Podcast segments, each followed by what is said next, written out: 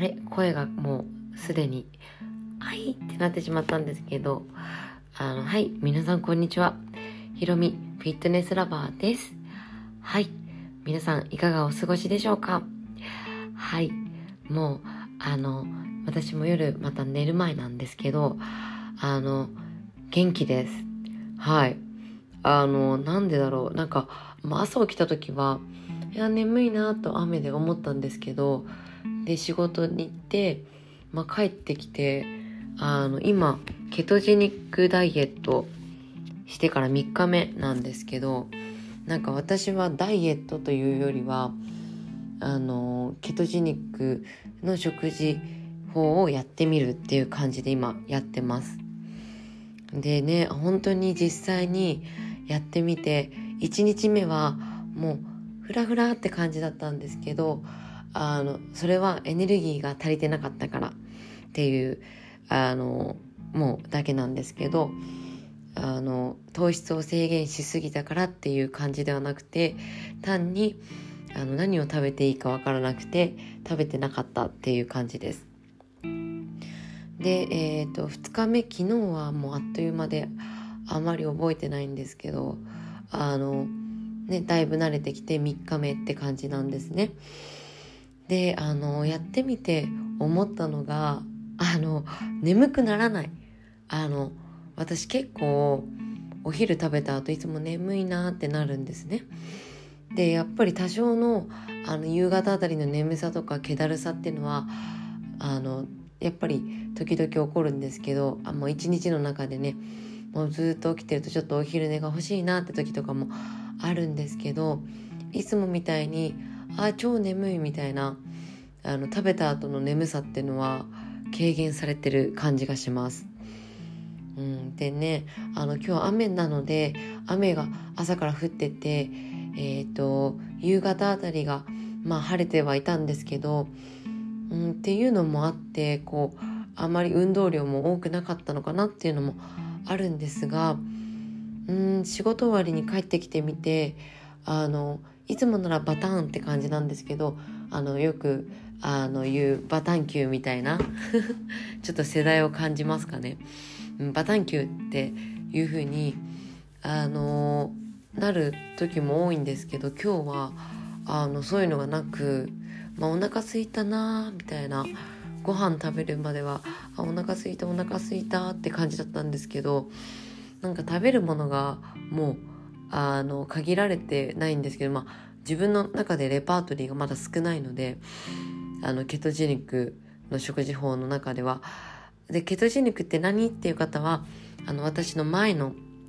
あのこちらのポッドキャストを聞いていただくといいかなと思います。うん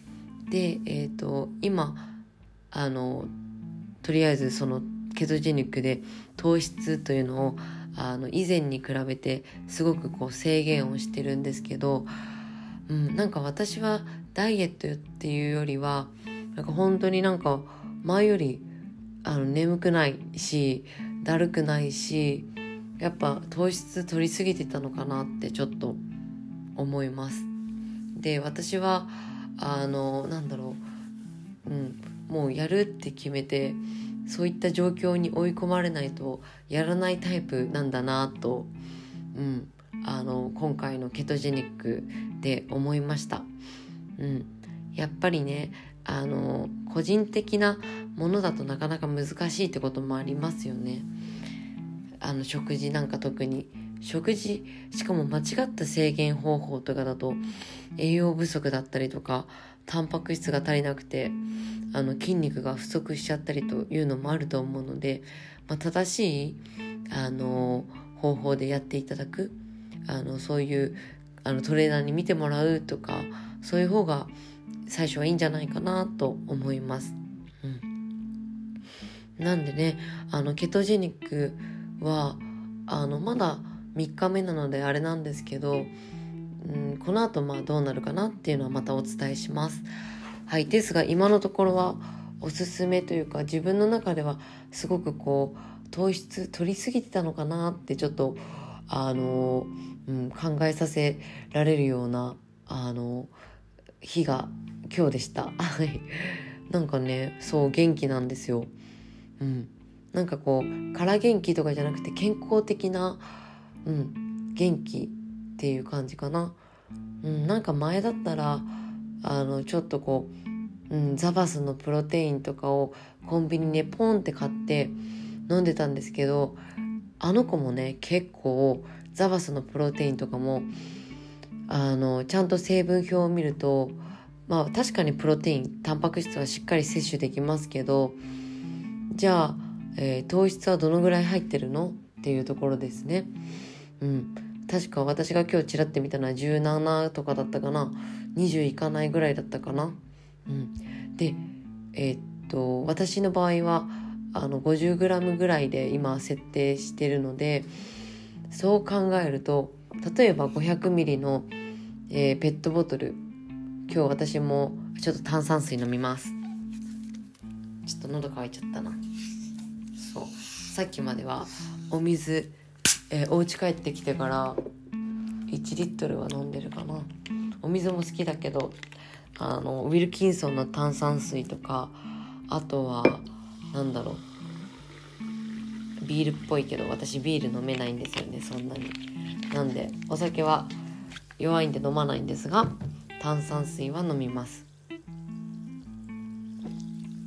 でちょっと氷入れます。はい出ましたこのパターン。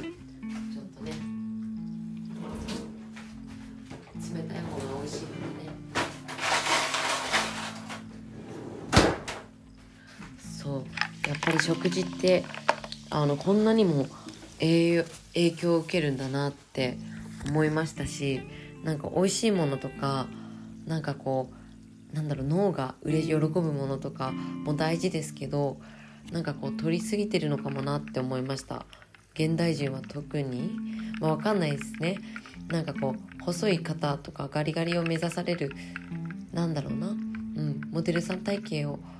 目指される方も多いと思うんですけどうんなんかその方によってねあの目指すところは違くて栄養素が足りてる足りてないはあると思うんですけど今の私はこうガリガリっていうか細いだけっていうよりは結構うんぽっちゃりじゃないけどあのうん結構しっかりした体つきの方に憧れる感じですね。それになんかうんなんかなんだろうな私自身は健康であればいいかなって思うのでうんなんかお腹が割りたいですって方もいらっしゃると思いますし私自身もそれはあのそうなりたいなって思う部分もあるんですけど以前に比べてなんだろうなうんこうこうであるべきっていうのはなくなりましたね。こうこれ、うん、なんか正しい知識がよりついたりとかトレーナーさんと会話する中でちょっと自分が目指すところがちょっと変わったっていうのはあります。筋肉の方が脂肪よりも2倍重いので、うん、体重っていうよりは見た目っていう感じですね。それに筋肉が伴ってないとやっぱり体のこう基礎代謝も下がってしまいますしなんで最近私もちょっと上半身の筋肉が落ちてるなってなんか思うんですけどちょっと筋トレもやっぱあの重めのものとかやらないと落ちるんだなって実感してます、でも今はなんか春とかあ冬に比べて体重は落ちてます。で脂肪も落ちてますね。うん。でもうん、そうですね。あの前みたいに有酸素わーってやってた時期よりはあまり変わんないって感じですかね。うん、そう。あのやっぱりトレーナーさんに見てもらってた時期の方が足もしっかりしてたかなって思いますね。うん、なんでまあ筋トレが好きなんで好きっていうかやっぱ体を動かすと元気になるんでやっぱジムは行きたいなと思ってます。うんで話があれ？何だったかな？お水飲んだところからちょっとあのあれなんですけどまあケトジェニックはケトジェニックというか糖質が結構疲労度とかに関わってくるのかなってすごく思いましたね。うん。私結構数字とかがちょっと苦手なんですけど今回はあのちゃんと自分がどのぐらい取ってるかっていうのを今あの毎回見てるのでああなるほどって思ってますね。うん、あちょっと炭酸がぐーっとお腹が鳴っちゃいましたね。うん、そうだそうで炭酸に BCAA を入れて飲んでます。うん、なんかね今甘いものをそんなに摂取できないのであの炭酸水にあの仕事中とか BCA を入れてあのちょっとこう甘いもの代わりに飲んだりしてます。で今日はまああの私もそんな詳しくないんですけどうんあのあんまりね、えー、人工甘味料とか入ってるかも入ってるかなとも思うんですけどそこを一回置いといてあのそこはねちょっとお勉強したらまたあの知識としてまたあの更新させていただきたいなと思うんですけど久しぶりにゼロカロリーのゼリーを食べちゃいました。うん食べました。ほんと何年ぶりだろうって感じですね。もう3年ぐらいは食べてなかったんじゃないかな。やっぱりこう体にいいものとかあとはもう普通に運動してたんであの多少は見ますけどそんなになんだろうな。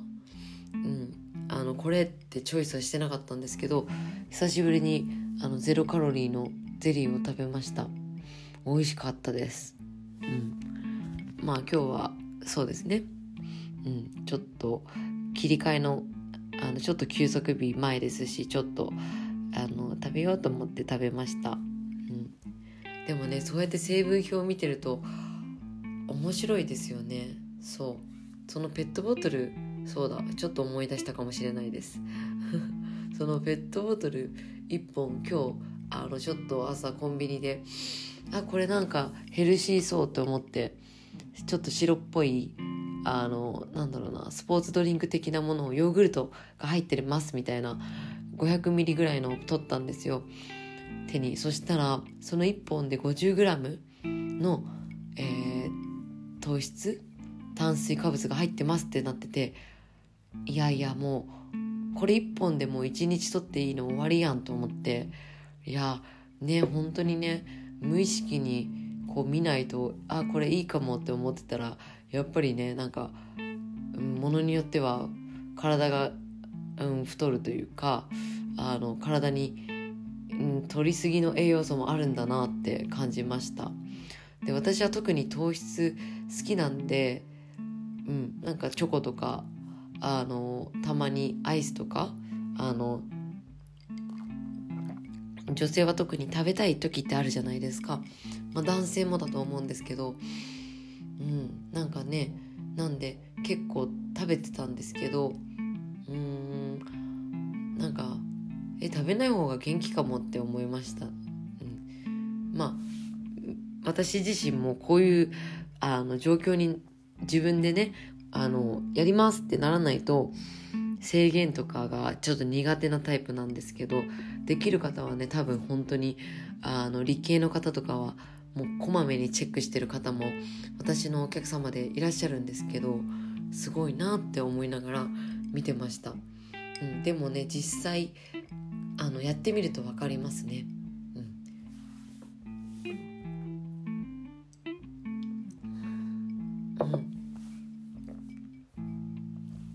ということで私の今の食事法について、えーと、進行状況でした。OK では皆さんねあのあインスタグラムとかあとは何かこう何か私の知り合いとかあのねあのちょっとこういう感想とかあったら是非教えてください。で本当に本当に思うのがあの聞いていただいてありがとうございます。はい、特にねあのちょっと私の同期だったりとかともこちゃんだったりとか本当にね最初に私がやりますって言った時に「えめっちゃいいよ」って言ってくれたのがその2人だったんですね。本当にありがとうって感じでもうなんてハートの優しい方々なんだって思いました。はい。私もねいいなと思ったらめっちゃいいよってもうめっちゃいいねって伝えるんですけどあのそういうあのねあの知人がいるっていうのはすごく嬉しいなと思いました。なんか誰かがやってることにいいなってアクションをかけるってなんかできそうでできなかったりとかしますしあの後出しじゃんけんじゃないけどうんなんかもちろんね私のパパとかも聞いてくれてるんだのであのすごく嬉しいですしあのそれはママ伝いにあのなんかひろみの笑って聞いてたよみたいなこの間聞いてすごく嬉しかったです。はい。でこのねポッドキャストもあのちょっと続け話そっちにちょっと続けたいんですけどやろうって思ったのはうんもちろんあの私が何年も前から数年前からあのポッドキャストを聞いてたリスナーだったっていうのもありますし、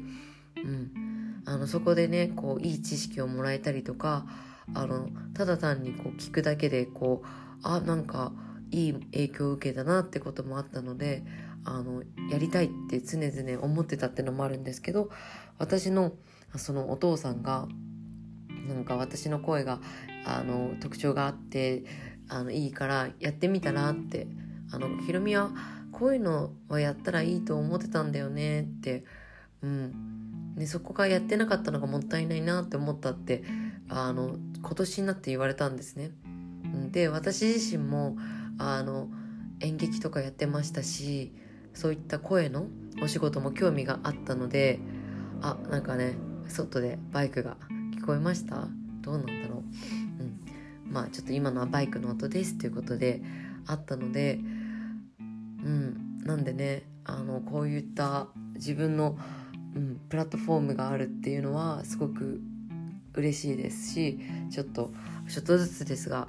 あのもうちょっとやってもっとやっていきたいなと思っておりますのではいあのもしお聞きいただいている方がいらっしゃいましたらあの本当にありがとうございます。はいちょっとでもねあのこうお役立ていただけると嬉しいですはいということで、えーと、今日のポッドキャストはこちらで終わりにしたいと思いますはい今日もお聴きいただきありがとうございました。私のケトジェニック、えー、現状でした。それではまたおやすみなさい。もしくは充実した一日を。それではまたね